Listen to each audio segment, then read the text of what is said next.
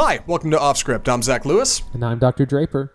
Today on the show, we'll be taking a look at the brand new $200 million sure to be a blockbuster film, Alita Battle Angel. We're also going to look at an Amazon Prime exclusive. Don't worry, he won't get far on foot, starring our man Joaquin Phoenix.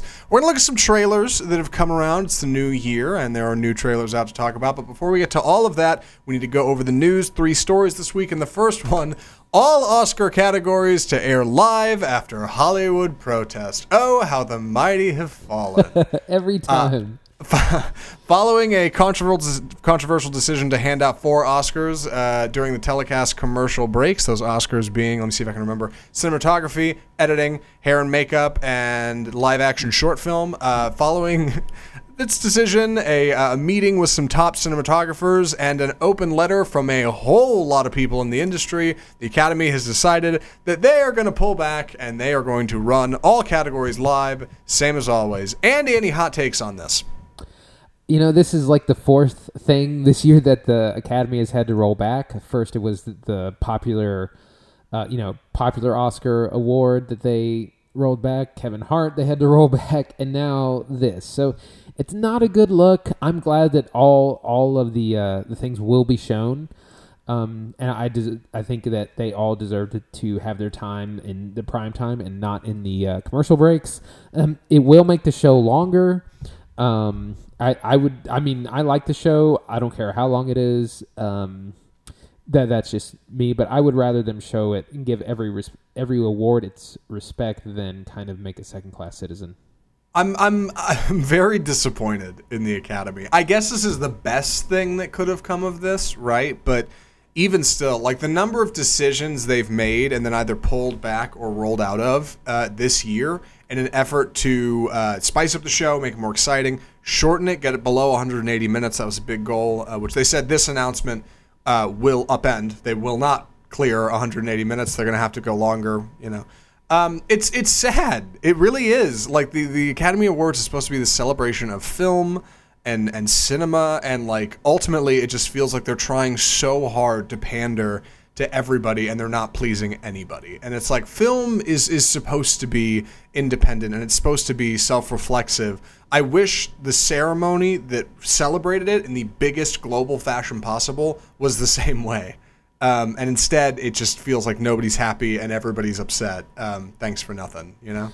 Yeah. Well, also the the Oscars and award shows in general are really kind of an antiquated thing, and they haven't changed with the times, and they and they really need to. I mean, you can try to tweak things here and there, but you need to really go back to the drawing board. Um, if they want to shorten it, they could take out all the commercials and show it on a streaming service and that would considerably cut down because that's actually what adds the most time is you're watching an, an hour of, of commercials. Um, but they need to do something really radical. Another thing that, that people have suggested is adding an, uh, an award or two more which of course would make it longer but things like best stunt best cast best trailer uh, something like that something that might appeal to a wider audience I wanted to mention a bit from this open letter before we move on. Uh, this was published under the uh, American Society of Cinematographers. Uh, it was signed by a whole lot of people. They, they actually had to split the, the signatures into lists of directors, actors, filmmakers, and then a whole other section of just general editors and stuff. And there's a segment in here that I really like. They said the Academy was founded in 1927 to recognize and uphold excellence in the cinematic arts, inspire imagination, and help connect the world through the universal medium of motion pictures. It's a very stand-up thing. Unfortunately, we have drifted from this mission in our pursuit of presenting entertainment rather than in presenting a celebration of our art form and the people behind it. Couldn't agree more. It's more about the views than it is about what got viewed, and that's not okay. You know, like and and uh, I don't I don't think the Academy needs to be relegated to some kind of like Writers Guild awards where it's not really televised and nobody really cares and it's kind of small time. I I think if anything, it should be just as big and bold as always as it's always been. But man, you guys got to keep your eye on the ball. Like, what are we what are we doing here? You know, what are the what are the awards for? Yeah, it's still a big event, and there's still you know, as we've said before, all award shows are business opportunities, so we need to not forget that. But also, it's got to change with the times, and I think going to a streaming service, you know, you can watch exclusively here, even if they. It, I don't know. They just they got they have to change with the times, and they haven't been, and they're trying to make these small modifications, and it's just not going to work. Yes. The Oscars will air uh, this Sunday, February 24th at 5 p.m. Pacific. For anybody out there who wants to watch them, we'll be checking them out. I think you should check them out too. Our next story Samsung gives up on Blu ray players in the US. This is a story I, I was not too interested in until I kind of thought outside the box. Andy, can you ex- please explain to the people at home uh, uh, what what is so engaging about Samsung bailing on Blu-ray players? Right, so they're bailing on. Uh, they're not going to introduce any new Blu-ray or 4K Blu-ray players uh, in the U.S. market. This is primarily due to everyone going to streaming, so it's a change in format. You know, in in my lifetime, I've seen that you know the death of VHS the move to DVD, the move to the battle between uh, Blu-ray and HD DVD, and now it looks like we may be losing physical medium uh, altogether. Um, now, this this doesn't mean everyone's not uh, going to stop producing Blu-ray players.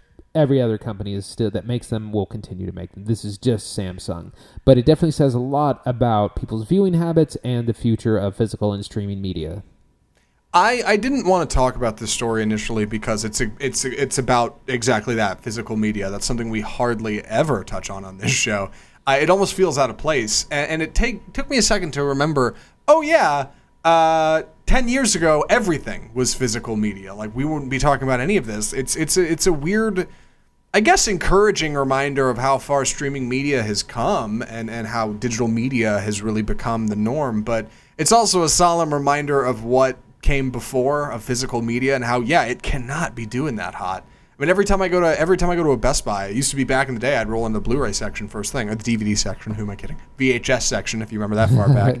Uh, now I mean never never do I go back there, and if I do, I look at one thing and look at the price and like ah, I can get it cheaper on Amazon or I can yeah. find it streaming somewhere. Like you just don't even you just don't even think about it. Um, I have come to to really appreciate physical media because you know with a lot of these streaming services, things are licensed and they could go at any moment. So your your favorite movie is available one month and then not available the next. And uh, there there were a couple times when that got really annoying. So I definitely value the th- the things I do buy are things that I will watch a lot. Or you know things like Blade Runner twenty forty nine or The Force Awakens, The Last Jedi. Uh, these these were probably the last few things I bought. Um, I definitely want the the power to own it and to watch it no matter what happens with the streaming medium. Yeah, I'll. Uh, I mean, I, I, I like streaming media, physical media too. Who am I kidding? Uh, I like physical media as well. I, I I do have a big like I got a big bookshelf full of movies and video games and stuff, and that thing has not expanded in years because I just don't I don't buy physical media anymore. And in a way, I was thinking about this the other day. It's kind of a bummer because I like having that big movie collection. You know, I think I think physical media will always be around. Like like you know, uh, uh, records and vinyl. Like I, I think there will be a space for that. Um, exactly. Um, but it's definitely smaller than it, has been, and I can see why Samsung is thinking maybe they should cut their losses and jump out. Uh, our last story before we move on to Alita: uh, Amazon Studios to start making films that will skip theatrical release. Uh, Andy, any hot takes on this? Yeah, so uh, Amazon was lauded for its approach to to movie releases because it would usually do uh, a theatrical release for 90 days and then before moving it to its streaming service. And, and people are saying, well, that's really great. They're preserving the, the theatrical experience. Um, however, times are changing, and 2019 and 2020 are going to be huge years for streaming because we're getting the, the launch of Disney Plus, uh, Apple's uh, proprietary streaming service, and Time Warner's proprietary streaming service. So it's going to be all at war on streaming. And so Amazon is deciding to put more things just directly on their service uh, just to compete with that and draw more viewers into their service. I'm I'm interested. I like going to the movies, like I always have, and and I, that's a big that's it's a big of, offender of of directors and other fans of like the theatrical experience that streaming media is killing this. They're going to stop making movies in movie theaters. Um, I, I mean, we can go back and forth on whether or not that's a good thing or a bad thing ultimately for cinema this bums me out a little bit, but at the same time, man, I love watching movies at home. so I guess I don't know. I, I'm I'm I'm a little lukewarm on this one. Where do you land? I, I hope it's a little bit like Netflix has gone the other way. They went from everything exclusively being on Netflix to they're getting into a little bit of, of theatrical releases for, for big films and for you know things like Roma or uh, Ballad of Buster Scruggs. Uh, so I like that idea that you know we're gonna have things that are only available on our service, and then you know there's gonna be some big things that you really want to see in the theater. That I think that's a, a cool medium. So it just shows again the the changing times of streaming. I do think this will. I don't know. I don't know if this will curb uh, Amazon's uh, star power because they have a lot of stars in their movies. They have a lot of big actors and big directors working on their stuff. Uh, I would argue more so than Netflix, just by general trend. It seems like we've been watching a lot of like art house stuff over on uh, Yeah, de- definitely. Amazon. Uh, I wonder if this will hurt them.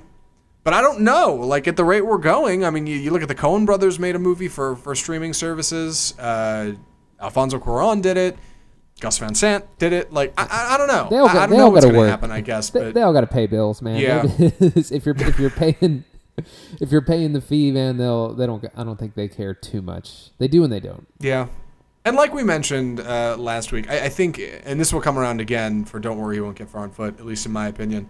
Uh, I, I think these services offer an almost experimental platform for them. It doesn't premiere quite like a theatrical film, so it's a little bit more opportunity for a director to stretch and do something a little different and try something new. Um, so for what it's worth, like ultimately, this could be a really cool platform and a really cool opportunity for directors to grow and learn and cinema to change. Yeah, there's Um, more. There's hopefully the more positive. risk. They can take more risks, and the viewer can take more risks. You're you're not worried because all you're giving up is time if you're already subscribing to these services. Yeah, agreed. Well, that about wraps our stories. Andy, please, you graciously agreed to take the summary for our first film. Take it away. Alita, Battle Angel. Does it bother you that I'm not completely human? You are the most human person I have ever met. So this is the new uh, sci-fi cyberpunk film by Robert Rodriguez, uh, produced by James Cameron. Uh, James Cameron has wanted to make this film for like 20 years. Uh, he bought the rights back in the early 90s. Uh, it's based on the manga by Yukito Kishiro. Uh, they made a, a short animated series and a short animated film in the early 90s. And James Cameron was basically waiting for CGI technology to really uh, be be at the level it needed to be to create the world and kind of these these cyborgs that are in the film. So here we are. The story is takes place in in the far future. Uh, we have these two cities. We have Zalem, which is floating in the sky and is kind of this mythical place everyone one wants to try and get to, and then we have the Scrap Iron Town, which is dirty and dingy and down below on on the earth. This is kind of a thing, a theme that we've seen in, in lots of films. Uh, at the very beginning, we meet uh, Dr. Dyson Ido, played by Christoph Waltz. Uh, he's kind of scouring the scrapyard for technology, and he comes across this uh, head and, and torso cyborg and realizes that it's uh, it's alive. The brain is completely intact. He takes it home, gives it a body, and awakens it. Um, and it turns out it's it's a young girl who has no memory. She doesn't know who she is. She doesn't know where she's from. She doesn't know her name. Uh, he gives her the name Alita. Built her a body because he's a, a cyborg surgeon, um, and begins to raise her uh, as his own. And we soon discover that Alita has incredible reflexes and that she has this uh, innate combat training and that she really is something else, and but she doesn't know what that is. Uh, we also very early on we meet uh, her love interest uh, named Hugo, played by Keean Johnson, and that's the that's the setup for the movie. And the rest of the film deals with her discovering her past and who she is and what her abilities mean, and trying to fight kind of this inequality and evil uh, corporation. Um, it's it's a pretty incredible looking film. It's got lots of action, lots of special effects, a lot going on in it. Um, so Zach, what did you think? I think this co- this film does first warrants a larger conversation. Uh, there's a lot going on in this movie. It's an adaptation. Yes. It's a Robert Rodriguez film. It is a $200 million CGI fest. There's action, there's adventure, there's sci fi, there's a little bit of romance in there. There's some body horror, which is kind of Yeah. neat. Yes. Um, it's tough to nail down everything this movie does. I think it does a lot right. I think it does a lot wrong. That's Yeah. what I think. uh, what did you think of Alita Battle Angel? Um, so it, it looks great. Like the world building is incredible. Uh, it really is. Uh, between the Scrap Iron Town, uh, th- it reminded me a lot of Blade Runner 2049, like that level of, of world building. Um, the the the kind of cyborgs are, are incredible. And this is a theme that comes up in a lot of animes, especially animes from the early '90s. There was there's lots of just cyborg people. It's a thing. And the the creation of these, which is a mixture of of sci uh, sorry CGI and practical effects, is just amazing. I mean, it, it looks like the the things out of uh, out of the manga, out of the, the comic book. Um, we get really good performances all around. Uh, Rosa Salazar plays uh, or voices Alita. Um, again, I guess act- plays. It was mocap, right? For for what it's worth. Oh, that, I, I didn't know she did all of it. I'm, Yeah. Uh, Anyway. Maybe not. Um, so visually, it's stunning, but it has the same problem that Avatar did, and that was also visually stunning. Is is that the story somewhat gets lost in there, and it's it's a little confusing. It's very cliched, just like Avatar was. The romance feels kind of forced and doesn't really work, and um, th- this movie's also clearly a setup for a franchise or a trilogy or something like that, and so we don't really get a satisfying conclusion to this first film. Um, so visually incredible, great action. Kind of fails on the story side uh, for me. Uh, what What do you think? I, I pretty much agree. So let's break into that. not to not to get not to stay too far out of that conversation, but I want to dig into each kind of part of that. Let's first start with the visuals. It's a 200 again, I said it like four times. 200 million dollar film. A lot of money, a lot of CGI, a lot of world building here. Uh, we're, we're building a, a universe. Uh, it's very sci-fi. It's after a war between two factions. Uh, we have lots of cyborgs walking around. Uh, I think everything worked really well. I know something I had asked about uh, last week. I said, How, "How's that uncanny valley going to work?" Because our main character Alita has big anime eyes. She is almost entirely CGI. Uh, many of the surrounding characters around here are, are her are not. They are normal. Uh, a handful of them are. They are they are cyborgs just like her and CGI, and it's this weird combination of motion capture and uh, CGI to make it work. Um, so you get people who kind of look like real people. Uh, one of her main antagonists this movie, a character named Grewishka, uh, was was played by Jackie Earle Haley, and you can see his face through most of the movie, but it's distorted and it's different, so you can't really tell it's I him. no but the whole time, yeah, the whole time watching the movie, I'm like, I know that guy, I just don't know who he is. Like, I can't quite figure it out. And looking at it now, it makes sense, but at the time, I couldn't tell. So that uncanny valley, our, our protagonist, who is uh, not quite real. Did you, did, were you, were you like, did you fall for the illusion? I guess, or was it distracting the whole time? How did that feel? Because for me, I- it worked. I think. I didn't completely get used to it. Um, and j- just to pretext, so I, I went and and watched the the original or the animated uh, film, which this is also based on. It's in two parts. It's an hour long, and you can actually watch the whole thing on YouTube for free. Um, they clearly based a lot of the movie on that, and it's including her look. In in that movie as well, she has these giant anime eyes, um, and they they definitely it was inspired by that for this movie. It, Right. it still took me some getting used to because again, no one else in the film really looks like that, at least in in the eyes. But there's, I mean, there's a lot of crazy things going on.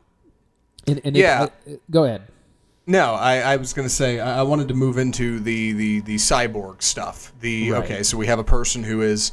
Uh, we have people in there that are completely normal, and they might have one animatronic arm or two, and those will usually be props, but those will also be peppered in with CGI. So there will be characters who, in some scenes, are completely CGI, and other scenes are partial CGI. Like there's a lot going on there with effect. Um, how distracting was that? I mean, did it all feel like part of the world, or I mean, did you did you get lulled into this feeling of like this is how the world of the film is, or were there times where you were pulled out of it and you were like, oh, okay, I see what's happening here? How did how did that go? I mean, to, to me, the, the CGI was, was really in, incredible. You you get again the creation of these cyborg people is really something else, and they all look so different. There, there's a place, there's a time when they she meets all these other bounty hunters, and they all have such a unique look, uh, but that's still very clearly uh, cyborg uh, inspired. And I don't know if you caught this. Uh, you know, th- there's this motorball ball sport, which is actually very reminiscent of the pod racing scenes in in uh, episode one. Yeah. Uh, did you catch uh, a quick Jai Courtney in uh, Uh, Oh yeah, I did. Yeah, yeah, yeah. I remember him popping up. I was like, "Is that Jai Courtney? Like, what is he doing in here?" Yeah, yeah, yeah. he's great. So, um, yeah, I mean, I, I was really con- convinced by a lot of it. Uh, you get a really cool character called uh, Zapan by Ed Skrein, uh, who he's got this sword and he's bald and he's got this thick English accent. Uh, he was awesome. The, the effects, I mean, that's clearly where the the entire uh, budget went went to. Um, the motorball scenes, which is like this racing sport, uh, a bit like roller derby, is really cool too. Uh, it really, I would have liked to have seen that in in 3D, that that kind of thing. Was Motorball a before, I get back into it? Was Motorball a uh, direct? Was that directly from the adaptation? Was that added? Because it felt like one of those things they would add into the movie to make it like visually engaging, and like it didn't feel. I don't know. What, what was that? So the so the movie covers the first four books in the series, and the Motorball is from like uh, books three and four, and then most of the stories from books one and two. So it, it is in in the series. It's just right. it's a little bit mixed in, uh, which I just wanted to talk about. And, and again, we got to be careful. We always say we don't want to uh, judge something on something it's, it's not. Um, Yeah. But I, like I said, I the thing that this movie made me want to do it, it made me want to dig into this world. It made me want to go out and buy the manga and you know watch what the source material was, and, and I did, and it was really engaging. And I felt like they took a really great story and then watered it down and made it and kind of dumbed it down for American uh, audiences. And and one of the things that we miss is really intense vice, uh, violence. There's a lot of inferred violence in in the in the film. Uh, in the manga and in the, the anime, it is hyper violent. Which, if if you're familiar with those platforms, it that's that's a normal thing. I mean, it is gruesome body horror, blood, guts everywhere. But then we don't get that in the movie, and, and to me, it loses a lot of its intensity because we don't have these real kind of shocking moments of ultra violence. Yeah, you definitely lose that, and that's something that like the the original manga because I read it a bit of it back in the day. It definitely nailed that body horror, and this has it in in parts. I want to talk about that.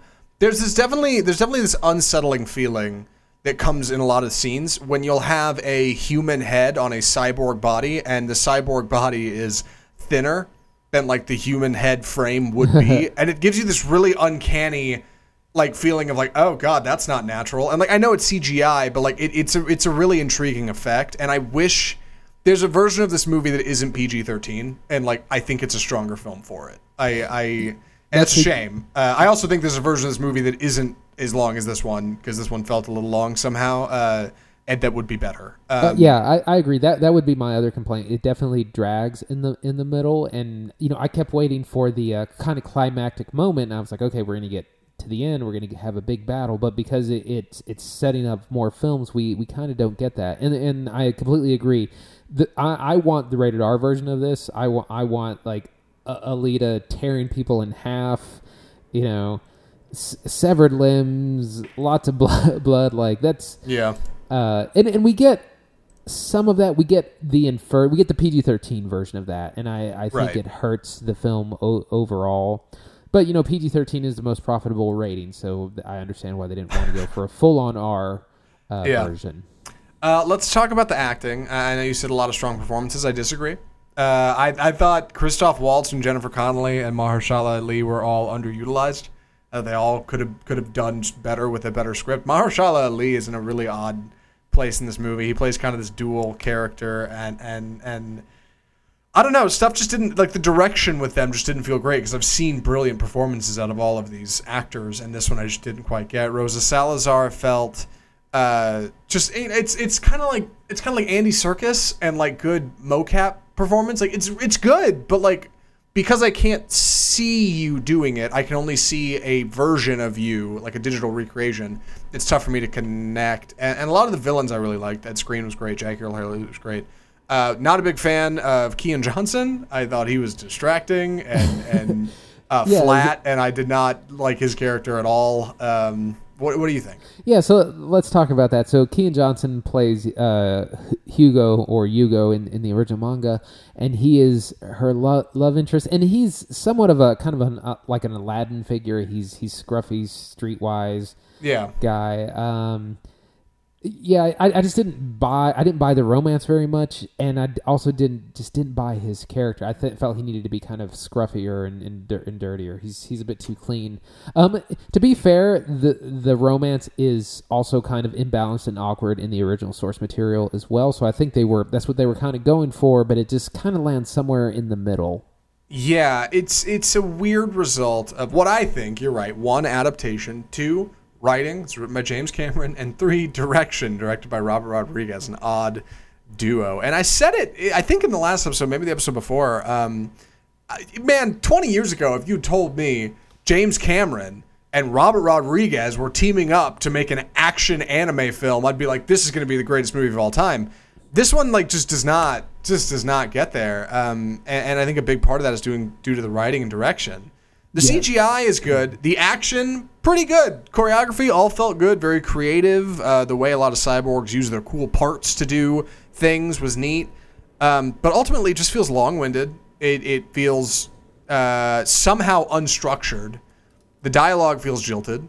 Uh, it just doesn't. It just doesn't do it for me. Yeah, and and uh, I agree with you. The uh, yeah, and again, they took a really great story and dumbed it down, and they added some really cliche parts. There's a there's a moment where Alita gives this kind of inspirational speech, and it's really cringy, and I don't know where they got that from. Oh, it was real bad. Yeah. I mean, So- she I- she gets. It's fine. I don't want to spoil it, but yeah.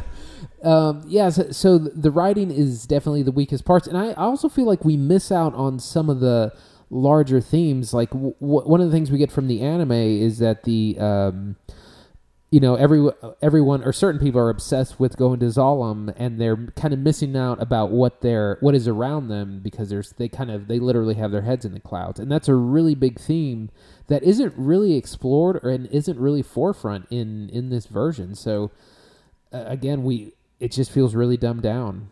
Yeah. I um I did want to bring back around to, to bring the conversation full circle. Uh, I did want to talk about the world building because you're right. The the world feels very vibrant and it feels very valid. And I think a big reason for that is that clever combination of props and real sets and um, CGI. And it reminded me a lot of Blade Runner 2049 too. Uh, I got the same same kind of vibe. Um, Yeah. That is that is nothing but a detriment to this movie because as soon as you start thinking, "Hey, it reminds me of Blade Runner 2049," the movie looks worse because like Blade, it just like Blade Runner did. I, that's the thing. Like I know you again, you can't appreciate a movie for what it isn't. You have to appreciate it for what it is. I get that, but like it's it's hard when you see a director come along and do this better and build a world better and like have a similar structure better and then you watch this like it just it, it tarnishes it in a way and and that um that makes it tough to enjoy but for what it's worth there are a lot of redeem redeeming things in this um, Yeah. Yes. so yeah let's before we wrap this up let's talk about that for a second what are what are the the highlights here what should people look forward to when they go see this movie I mean, to me, the the action and the the effects are are incredible, and it's definitely worth seeing in 3D. From what what I hear, um, I'd like to see it again in 3D. I think I would appreciate it more now, knowing the property better, knowing the the story. Uh, I think I would probably like it more, but because I have that anxiety of oh, what's it going to be like? What's it going to be about? That whole thing. Maybe you're right. Uh, I think the action is pretty good. The CGI and, and, and the way they kind of meshed up together, I liked a lot. Uh, I, I genuinely didn't dislike the plot because I didn't know where it was going, and that was cool. And that's part of that world building. That like you've got these two, this this world that's a, a fallout from war, and these two warring factions. Uh, there is an introduction of a lot of terms in there and phrases you've never heard before because we're talking about you know a different world. It, I, I checked my watch when it happened. I made it 58 minutes into this movie before they said something. I went, oh, I don't know what that means. I don't remember. like they, they they told me that earlier, and I don't remember what that is now. Uh, and I figured it out with context. But um, they throw a lot at you. But it is, I mean, it's engaging. The idea of these two worlds and this whole like, how did how did these things come together, and how did was this side doing the right thing? Like that all is good, and it keeps me driving towards like staying glued to my seat. Like I want to know where this is going, even Right. if it's a bumpy ride. And ultimately, I think that's a good thing for the film. So, any final thoughts before we uh, move on to recommendations? I think I'm ready to go. Andy, would you recommend Alita Battle Angel? Uh, yes, with caveats. Uh, I think if you're a fan of the the manga, if you're a fan of anime and sci-fi and action, it definitely has a lot for you. Uh, and again, it does suffer from the Avatar problem of just having kind of a dumbed down and simplified, cliched plot. But over overall, I would recommend it. I would. I'll go the opposite. No, with caveats. Ooh. Which is a, a weird. Yeah. All right. Uh, I would not recommend going to see this in the theater. I wouldn't recommend getting your friends. I wouldn't. I wouldn't recommend paying the price of admission. But when this movie inevitably hits a streaming service and you have to pay nothing, totally watch it. Because honestly, like it is, it is a visual spectacle. Like it really is, and the plot is is good enough to keep you interested. And they probably won't make another one, but for what it's worth, like it's it's a cool movie. It's got cool motion capture. It's got cool effects. Um, yeah, I'd wait for it to come come to your home box office or what have you, and that's where I'd watch it. I guess. Right, and it, it's not doing particular. It, it was number one over the weekend, but still a weak forty million dollar opening. It has opened pretty big overseas, and so it still might be saved by the uh, the Chinese audience. So, Right. uh, we'll we'll see because it did make I think hundred million overseas in the opening weekend. So I, I think it, it might be able to make a comeback. I would like to see more films. I, I would definitely like to I think this is a cool world, and I think there's a, a lot of these characters I'd like to see. Uh, but it definitely ha- has to do well financially for that to happen. You gonna keep watching that anime or reading the manga? Yeah, I definitely uh, did. Uh, was Christine interested in seeing this at all? Uh, kinda. She she wanted to go see it, but she kept saying maybe, which I knew. I'm like, maybe it's no. like, because she's she's very particular with her movies. Like, How to Train Your Dragon, uh, Lego Movie, hard yes. Uh, months in advance, we are going to see that for the podcast. Like, totally. This one, she was like, ah, maybe. I'm like, no, you're not gonna go see it. So when it came down to it, she was like, I had a long day at work. I'm like, it's fine. Just don't. It's fine. Uh, so it's fine. I, I'm not sure she would have enjoyed it anyway, so it worked out. Uh, we should move on to our trailer park segment. Been a minute since we talked about this. I didn't actually do a formal introduction. This is trailer park.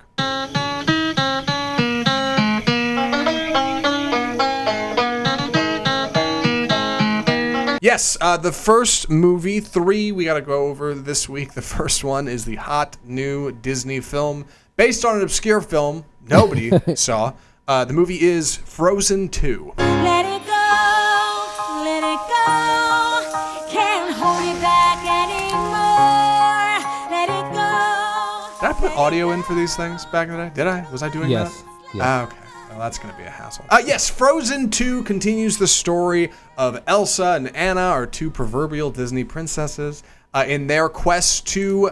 I don't really know, honestly, because to their credit, this is a teaser for Frozen 2, uh, and it's like two minutes long. And it's not just like a lame logo reveal. Like it is actually footage, and there's some kind of plot presented. It appears our characters are traveling with their, um, I guess Anna's boy toy Hans and his uh, uh, elk. What is it, a deer? Or why do I know this? Uh, they go to some kind of foreign land. It appears it is now fall, and it's not winter, so that's a big twist. Elsa looks like she's trying to get out of where she's at now.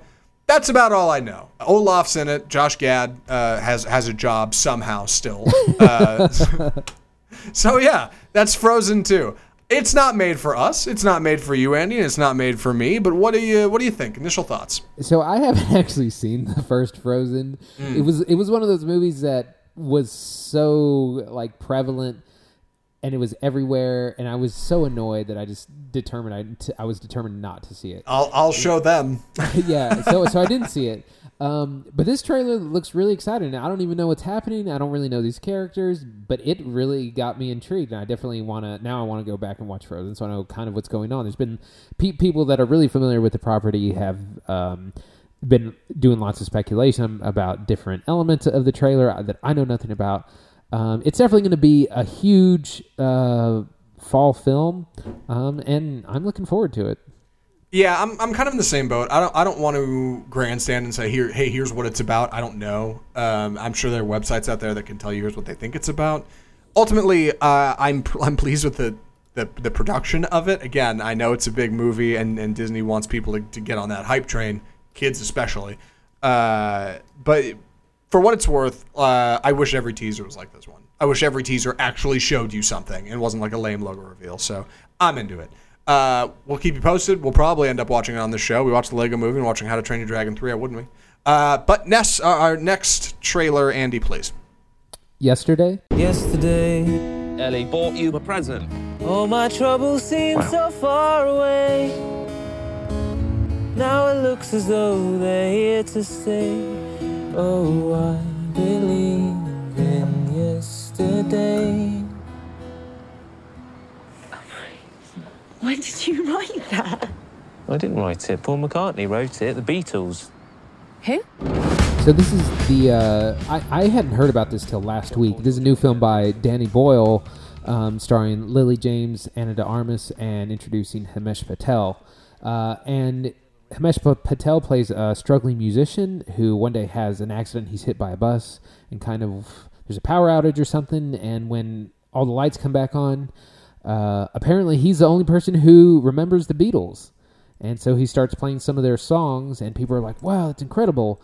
And then he turns into this huge musical sensation because it looks like he's writing the hits, things like Yesterday or, or Hey Jude or other uh, hit Beatles songs. Um, that, that's kind of the setup. It's, uh, I don't know if that's sci fi or, or what, what it is, but it looks like a really heartwarming f- film. It, it looks funny. Uh, it's a good cast. It's Danny Boyle, uh, who did, uh, of course, oh, I'm blanking. Trainspotting, 28 Yeah. days later. Yeah. Thank you. Yep, Sun, it. sunshine. Oh, yeah, Um, Sunshine. Yeah. So, uh, what did you think of this trailer? I'm actually really surprised to talk about this on the show. Uh, believe it or not, I didn't tell you that. Um, this this trailer is incredibly charming for all the wrong reasons, and I want to talk about why. Uh, I actually like this trailer a lot. I do. Uh, I love the idea of this movie. I'm a big Danny Boyle fan. Like I said, you you I, I had two of two of them ready in the ready ready to go. Trainspotting, 28 Days, Sunshine. I own all of those movies on DVD from back in the day. Uh, I, I like Danny Boyle a lot. I wish the guy got more work. Uh, I love the idea of this this movie. Um, I don't like its execute. Well, I take it back. I love the execution of this movie. I don't like the idea. All right. Right. What did you? And I'll talk about that in a second. What did you think of this trailer? Uh, I think it looks really charming. It looks funny. I I was I was really I, I remember I read the premise and I was like, well, that sounds lame. But then I, I saw the trailer and I liked it, and I like Lily James and Ana de Armas. Um, so I, I'm excited. I immediately I have a couple of friends who are big Beatles fans, and uh, they were like, wow, this looks really great. I really like the movie Across the Universe. I don't know if you remember that movie. It was another Yes. Beatles cover kind of movie Yes. uh, with a fictional biography uh, stuck in there. I think the reason I really like that movie isn't because of Jim Sturgess and Rachel Wood in their early performances. It's because of the Beatles music. And like ultimately when I watch this trailer, that's kind of where I'm at. Like this this wouldn't have worked with Coldplay. This wouldn't have worked with uh, REM or Oasis. This really only works with big bands, and it works great with the Beatles because they're one of the biggest bands of all time. And it frustrates me because I'm I, I'm looking forward to this movie not because of its clever plot, because the plot is kind of ham-fisted, frankly. Not because of its engaging actors, and not because of its fun characters. I'm looking forward to it because I just want to hear Beatles music and cool Beatles covers, and that's kind of the wrong reason to want to go see a movie. Danny Boyle will make his money, and, and Hamish Patel, I'm sure, will do well. This is an introducing. I think this is his first big role. He looks great in it. To be fair, he looks great. He looks very, very, yeah, engaging, and like he looks like a really, really interesting character as this Jack character who plays music. But I, I feel like I like it for the wrong reasons. you know what I mean? Like I, I just I don't know. It's it's it's it's like when you get on Netflix and you see a real bad Nick Cage flick, but you're like, man, I'm I'm really in the mood for some Nick Cage. I, I go for some crazy Nick Cage. That's what I'm gonna do. And then you pop it on, and it's horrendous, and you can't even get through the first 15 minutes, despite the fact that Nick Cage is doing some horrible British accent, because you know, you know, it's a bad movie, whether or not Nick Cage is in it.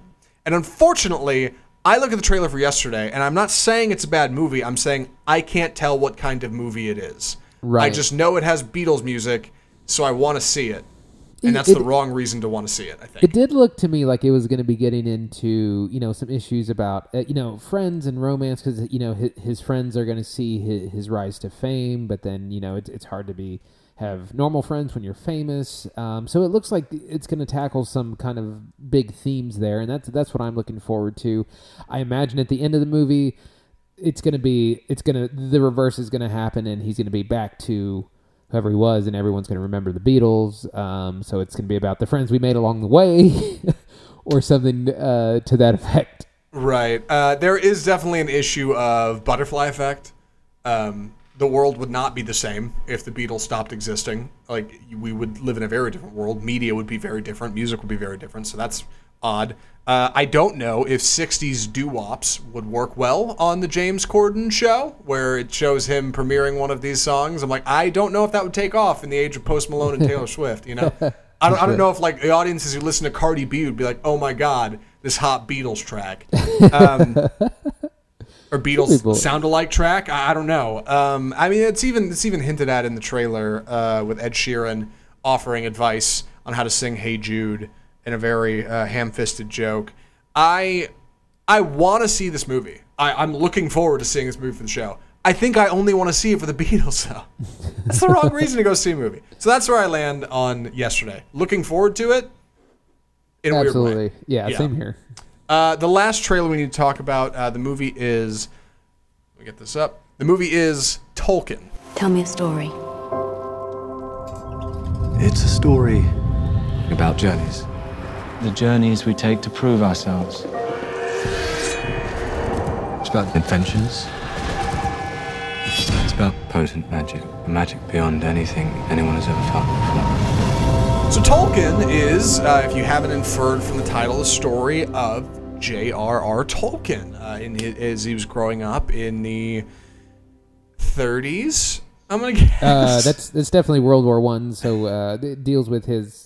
Uh, that's going to be in the 19 teens. Uh, for sure. 19 teens, yes, uh, in his struggles to be, be a young boy, and I think England is where he grew up. Uh, he joins the war, he goes over there and fights, and he becomes the J.R.R. Tolkien we all know and love by penning, the, of course, uh, The Hobbit and Lord of the Rings, and creating Middle Earth. Uh, it's it's not a very in depth trailer. It's actually more of a teaser, I would Yeah. argue. Um, it's starring Nicholas Hoult, who I'm a big fan of. It's it's about the only person I think I recognize from that trailer. Um, it looks like Amelia Clark as well. Amelia Clark. A- any thoughts? What do you think? Um, I I didn't know what to think about this. I it seems like we're biopic happy at the at the moment. Uh, so I didn't really know what to think about this idea, but the trailer re- really grabbed me because it, it kind of shows him describing what his books are going to be about and then showing inspiration from real life. So I mean real life as in wor- being in World War One about having friends to get him through this, about probably losing some of those friends. And so it's a mix of, of things that you've seen, or images and iconography that you've seen in Lord of the Rings, but kind of taking place in real life as well. I, I think it's a pretty slick trailer, and I'm I'm definitely more interested in this than I was uh, before I saw it.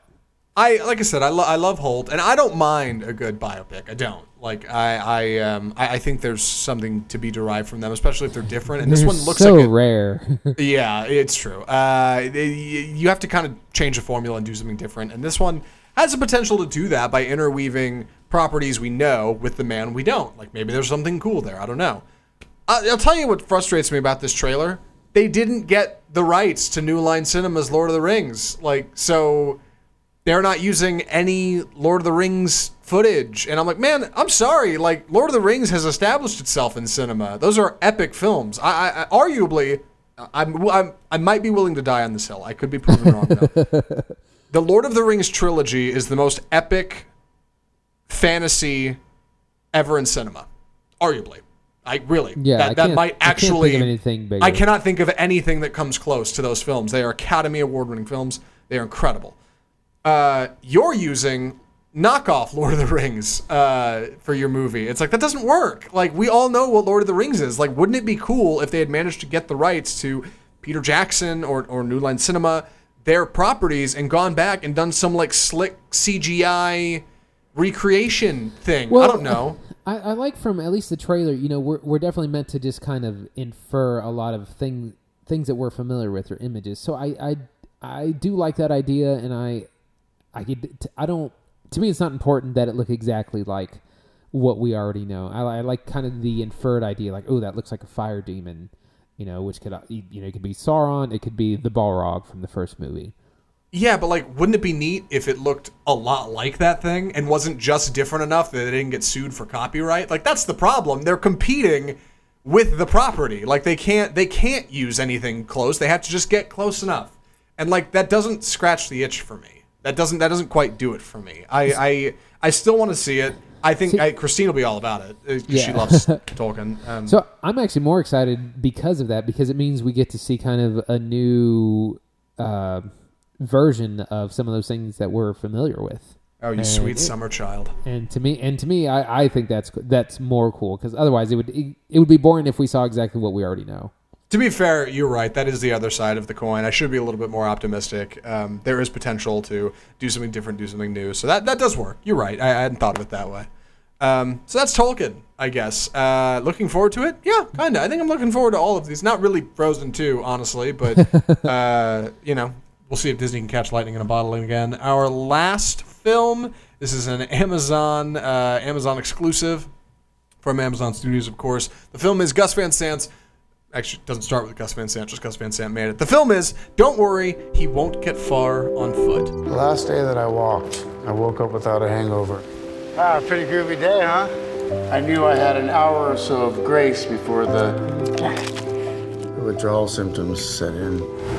So Don't Worry, He Won't Get Far on Foot is the story of John Callahan, played by Joaquin Phoenix, a uh, raging alcoholic, and I'm going to say the 70s. Uh, when yes, he that's when it starts. Right. He, uh, he he befalls some tragedy and, and he ends up paralyzed uh, from the neck down, or just about the neck down. He can still kind of move his arms. che- so chest down, yeah. chest down, right? And even then, his arm movement is limited. Uh, he has to struggle with overcoming his alcoholism and living a life now confined to a wheelchair, and ultimately face those demons that he's tried so hard to uh, remove himself from. He uh, is surrounded by a supporting cast of some fairly fairly engaging actors. Jonah Hill uh, plays his kind of rehab sponsor Donnie. Rooney Mara plays a, a romantic interest in the film. Jack Black is is in this movie. Um, movie does a lot right, does a lot wrong. A- a- And and I say that even more so than Alita, and and I want to talk about why. But before we before I before I rant and rave, and let me tell you, I don't want to get too far into this, but we have 15 minutes left to wrap the show up, and I'll bet we can do this in 10 because I don't have a lot to say about this movie. Andy, what did you think of Don't Worry, He Won't Get Far on Foot? It definitely took me a while to get into this movie. Uh, it, it's slow paced, uh, which is fine. It's not not a criticism, but I just um, had a hard time really getting into the story and and the characters. Uh, almost no one is likable that we meet initially. Joaquin Phoenix is is a huge alcoholic and a jerk.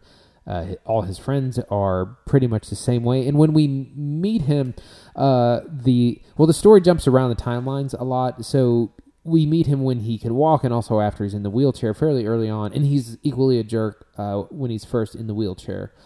Um, the long, the second half of the story, I really did eventually get into it because it's a story of redemption and recovery and a redemption through art, which is, uh, you know, uh, not cliche. It's an archetype in in film, uh, but it's done really really well in in this version. And when we kind of see his journey from walking from walking to being paralyzed to kind of coming out of that hole and alcoholism as as well it, it definitely grew on me the the longer it went um but there it definitely has some issues i i think uh zach what did you think Uh, man, this movie is so milk toast boring. That's what I thought. oh my god, the struggles of a white man in 1970, and not to not to grandstand. Like that's not that's not what I'm doing here. But like, man, we joked about how like mid 90s felt generic because it's like, oh no, white kid in America has problems. This is like a whole other level. An alcoholic in America has problems. Like it's just it's just tough for me to get into. And and I I man, I was so bored. I was so just like, oh my god, when is this movie over? The cast does a brilliant job of keeping you in your seat because if the cast in this movie was bad, it would be so much more forgettable than it is. But Jonah Hill does a brilliant job in this movie. He is really good. I remember seeing early reviews for this, and people highlighted him as one of the standouts in this picture. Joaquin Phoenix, pretty solid like always. Not my favorite performance by him. Not his worst. Uh, Rooney Mara has a weird accent because, of course, you couldn't just be like American Rooney Mara, and I think that's probably, she's probably based on a character in real life. So to be fair, that's fine. But I, I was like, "R- Rooney Mara, come on, your your career is on the rocks. Could you not be normal for a minute? I like, don't do you have to? know- And I then, don't- go I don't know what Rooney Mara is supposed to sound like anymore because she does so many different accents and so Every time. nationalities. I have no idea what she actually sounds like. Her character's name is Anu, so for what it's worth, like I think she's in she's not supposed to be from America. It's fine. She's Swedish, yeah. And I, and I like Jack Black a lot, honestly. Towards the end of the film, his performance didn't quite stick out in the way it was supposed to. But like charming, hammered Jack Black is great. He's always a fu- fun to watch. You know, he's all over the place. He's he's, he's like his character in School of Rock. Uh, so I liked him a lot. Those those are really the the standouts. I man, I wasn't really engaged with the plot because you kind of know what's coming. Uh, and this movie is edited in a, in a really odd way. We should talk about that. Gus Yeah. Van Sant, I, I think, uh, and I haven't seen a whole lot of his films, so maybe I'm wrong here. Maybe his editing is this is how he always does it. But I think he he maybe leaned into the streaming services offer me like a, a low low risk low reward potential to do something different. And there's some editing choices in this that are very odd. It's I edited non-linearly at least at first. It opens Yeah. non-linearly. And it kind of comes together but it was so confusing at first. I could never really establish a sense of place or setting as the viewer. So ultimately i, I just it, it kind of just all washed by me and i, I kind of missed the point of at least the, the first act i could not get into it like i, I understand what happened to the character um, but like uh, how he got there and his struggle and his guilt just didn't it, it wasn't I didn't get that sense of progression that you're supposed to get. They're like, okay, I'm, I'm falling deeper into this hole with this character, and I understand. Um, because it's out of order, that doesn't happen. At least didn't happen for me. What do you think? Yeah, no, I, I agree. I definitely had a hard time establishing which timeline I was in sometimes, or exactly what year it was, or how much time had passed.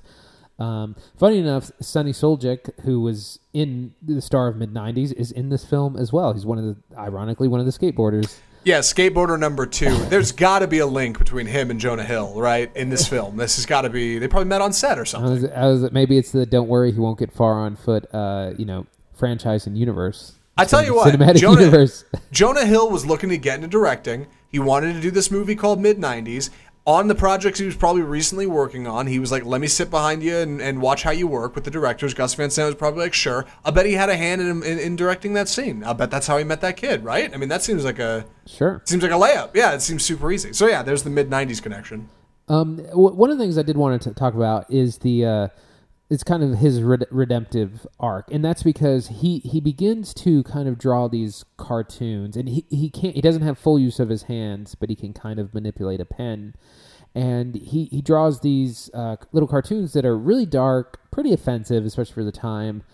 Um, but they start to get really, really popular, and he, he develops this unique drawing style because of his uh, kind of infirmity, and but it, it becomes a hit. He becomes published in the local like um, university paper. Eventually, gets offers from from bigger um, uh, magazines. Uh, you know, he's trying to get things published in the, the New Yorker, these national things, and and eventually finds uh, success through this. And so that's an essential thing to the plot that I think we kind of glossed over is that th- his cartoon drawings are what bring him help bring him out of this uh, kind of spiral of, of doom, uh, being an alcoholic and being uh, nearly a paraplegic. I, I want you to know I remember the cartoons. I, I left them out because I felt like they were poorly used in the film.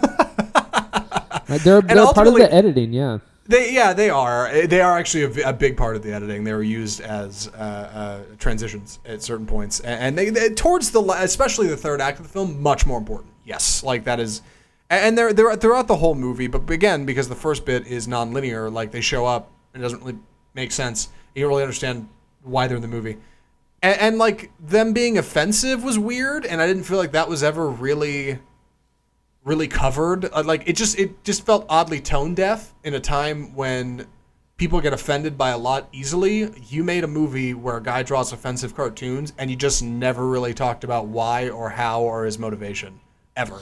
Yeah. It just felt weird. I'm like, why what what are you trying to say with that? You know, maybe I'm being a snowflake and reading too much into it, but like ultimately I, I didn't I didn't get it. Somebody looks at and like and like let's be let's be honest, all right? Maybe in 1970 these things were funny, didn't age great. anytime a character Yeah. laughed at one of these cartoons, it wasn't funny. It's never like never once did I laugh watching this movie. And there's like characters in the movie laughing at his cartoon, like this is funny, and they show it, and you're like, no, it's not. Like it's just like so there that felt weird. Um, the cartoons, I don't know. I just I didn't get the point of them. Like I just felt like they were in the movie because well, that's what happened to this guy. But it's like the guys making the movies didn't understand why he started drawing the cartoons, and so they just stuck it in and were like, well, maybe other people will get it. I don't know. Right. Some of the cartoons are. I mean, they're very dark. Like you know, the the title comes from one of them where it says, "Don't worry, he won't go, get far on foot." Where this you know group of like sheriffs on horseback are looking at this empty wheelchair and saying, "Don't worry, he won't get far on foot." That's a pretty dark joke. And there's a lot of dark jokes, but then there's things that just like you could not print at all today. You would lose your job. That magazine would shut down. So you- you're exactly right. The jokes are problematic because a lot of them are definitely have not aged well at all. Some of them have, uh, some some of them haven't. But they they really should have explained kind of how this art got him, helped him turn his, his life around and turn turn around uh, as a person. Right. How how did making again, I don't I don't want to sound overly sensitive here, but like here here's just the basic question, right? In filmmaking. Cuz because in the in the IMDb description of this of, of this movie, the, the cartoons are, are a big part of this. Uh, uh, willing his injured hands into drawing hilarious, often controversial cartoons, which bring him a new lease on life. Yeah, it gets him a job. It makes him some money. Great. How is creating comedy at the expense of other people when you're in a wheelchair better for you? That's the question. Like that's what I would like answered. Like that's that would that's a movie. There's a movie there. Like you can talk about that. That just doesn't happen in this. It's just like, oh yeah, Yeah. and he started doing these cartoons and people liked him and some people didn't. And then it worked out. Like great. But like why? Why did he do that? What's the motivation behind that? Yeah, Like, it never, exactly. Like, it never how- it just skims that surface. Yeah, like how how did that make him stop drinking? How did that make him kind of repair a lot of the relationships he'd ruined uh, in his life? Yeah, did he feel guilt over that stuff? Did he feel bad about it or did he feel justified? And did he ever teach anybody about it and say, "Hey, broaden your horizons a little bit." Like maybe there's something there. Like I just it never really got there. So I, I don't know. Yeah, a, a big a big part of this movie focuses on uh, the twelve steps of, of AA. Yes. um, which is, is kind of a big theme. Uh, I I found that extremely extremely problematic, and and here's why: because uh, a lot of research has indicated that the twelve step programs are no more successful than just trying to quit on your own, and there's a lot of kind of bad press behind those of them being uh, manipulative and it, it's not a good look and so so in the film it, it's made to kind of look like oh this the, the 12 steps man they really saved my life and it and it's just i i think that that's a very skewed me- message and it i think it's uh, a little bit of a dangerous one honestly Yeah, and I get the well, it was the '70s. People didn't know any better, sure. But like it, again, it just it felt oddly tone deaf. It's like you, it's like you. This movie was made by somebody who just hopped out of a time capsule or something, and it was like, "Yeah, this is the movie we're gonna make." I, I don't know. It just it just didn't.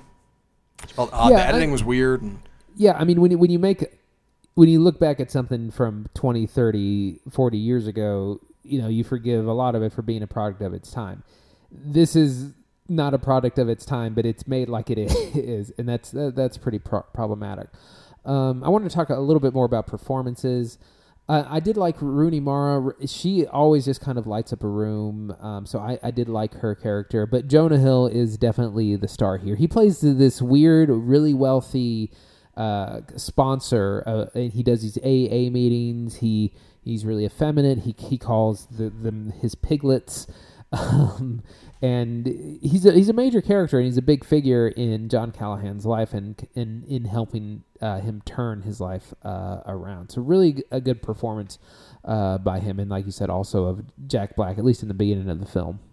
hmm I um, I don't know, man. I I don't I don't have much more to say about it. Like I said, my, my 15 minute review is about 10 minutes, 12, I think, if I'm looking at the clock now. Um. Any, any other thoughts? I guess before recommendations, I'm I'm kind of I'm kind of burnt out on it. I, I'm ready for recommendations.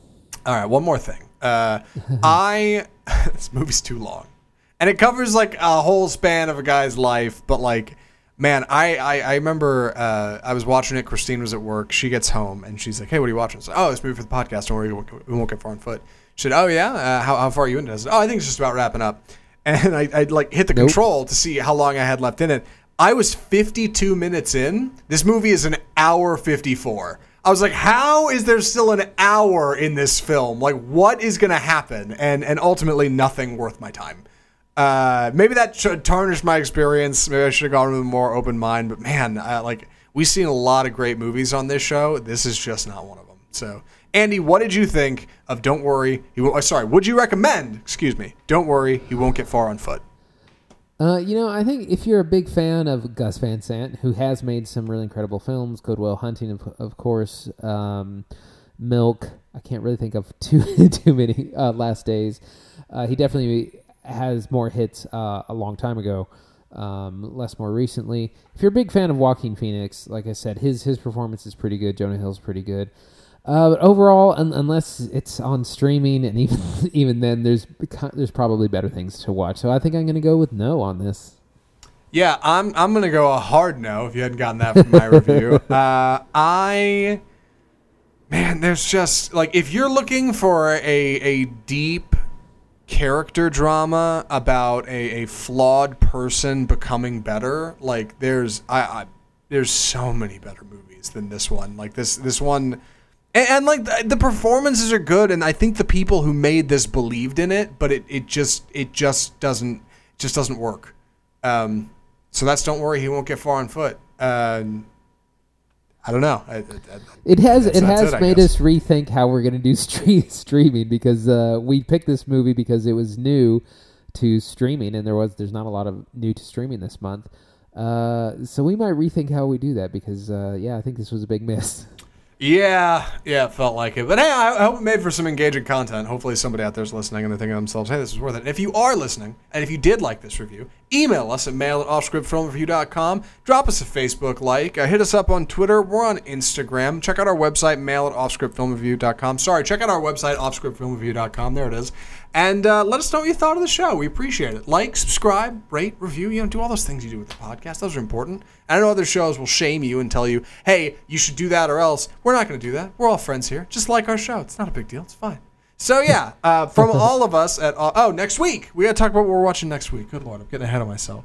Uh, next week we are going to be watching How to Train Your Dragon 3. We're also going to check out Sorry to Bother You because it's on Amazon and I really want to see it. That film by Boots Riley. It looks experimental. It looks weird, and I'm, I'm into it. I almost watched it this week, and I thought maybe I can convince Andy to watch it for the show. So now I'm getting something out of it. It's perfect. I'm not just watching And- it watching it for fun. And of course, we're going to be talking about the Oscar winners. We are going to talk. That's yeah, you're right. Next week's going to be a long episode because we're talking about the Oscar winners. That's gotta That'll be that'll be our our middle uh, segment uh, for sure. So we'll, we'll see. Uh, any predictions? Uh, you know, I think last year we actually devoted a whole segment to predictions. We didn't do that this year, which is a shame. But we've we've expressed some thoughts on the Oscars, so I feel okay about that. Um, I really hope Roma wins Best Picture personally, but we'll on, see. me, okay, real quick, let me pull up Best Picture. just just that one. That's all I want to. Okay. Uh, not Bohemian Rhapsody. I know that. Not that one. Uh, my hot pick for Best Picture. Okay, well I know what I want to win. Uh, I'd like the favorite to win, but it won't. Uh, probably A Star Is Born, right? That's. I mean that that song was huge, and and, and Bradley Cooper and Lady Gaga were big, and everybody went and saw it. Um, Yeah, I, that's I my really guess. d- yeah, I, I really don't know. I mean, I, I don't like to guess what other people are d- like or don't like. Uh, my preference would definitely be uh, Roma. That would be huge. That would be the first time a foreign film has ever won Best Picture. Uh, but we'll see. It's uh, it's a very subjective uh, uh, thing in award show. Uh-huh. I, I'm a little concerned about their structure, like we said at the, uh, the the opening of the show. It seems like they're pandering to audiences and, and not to the films that make the show. Um, I'm I'm a little worried. Uh, decision making will be based on that. The fact that Bohemian Rhapsody is in Best Picture is indicative of that. I think. Um, so we'll see. Um, but it'll be a fun show either way, right? Oscars Yep. 2019. It'll be great. Well, from all of us at Offscript, the home of Bold Cinema, uh, I'm Zach Lewis. And I'm Dr. Draper. Thanks for listening.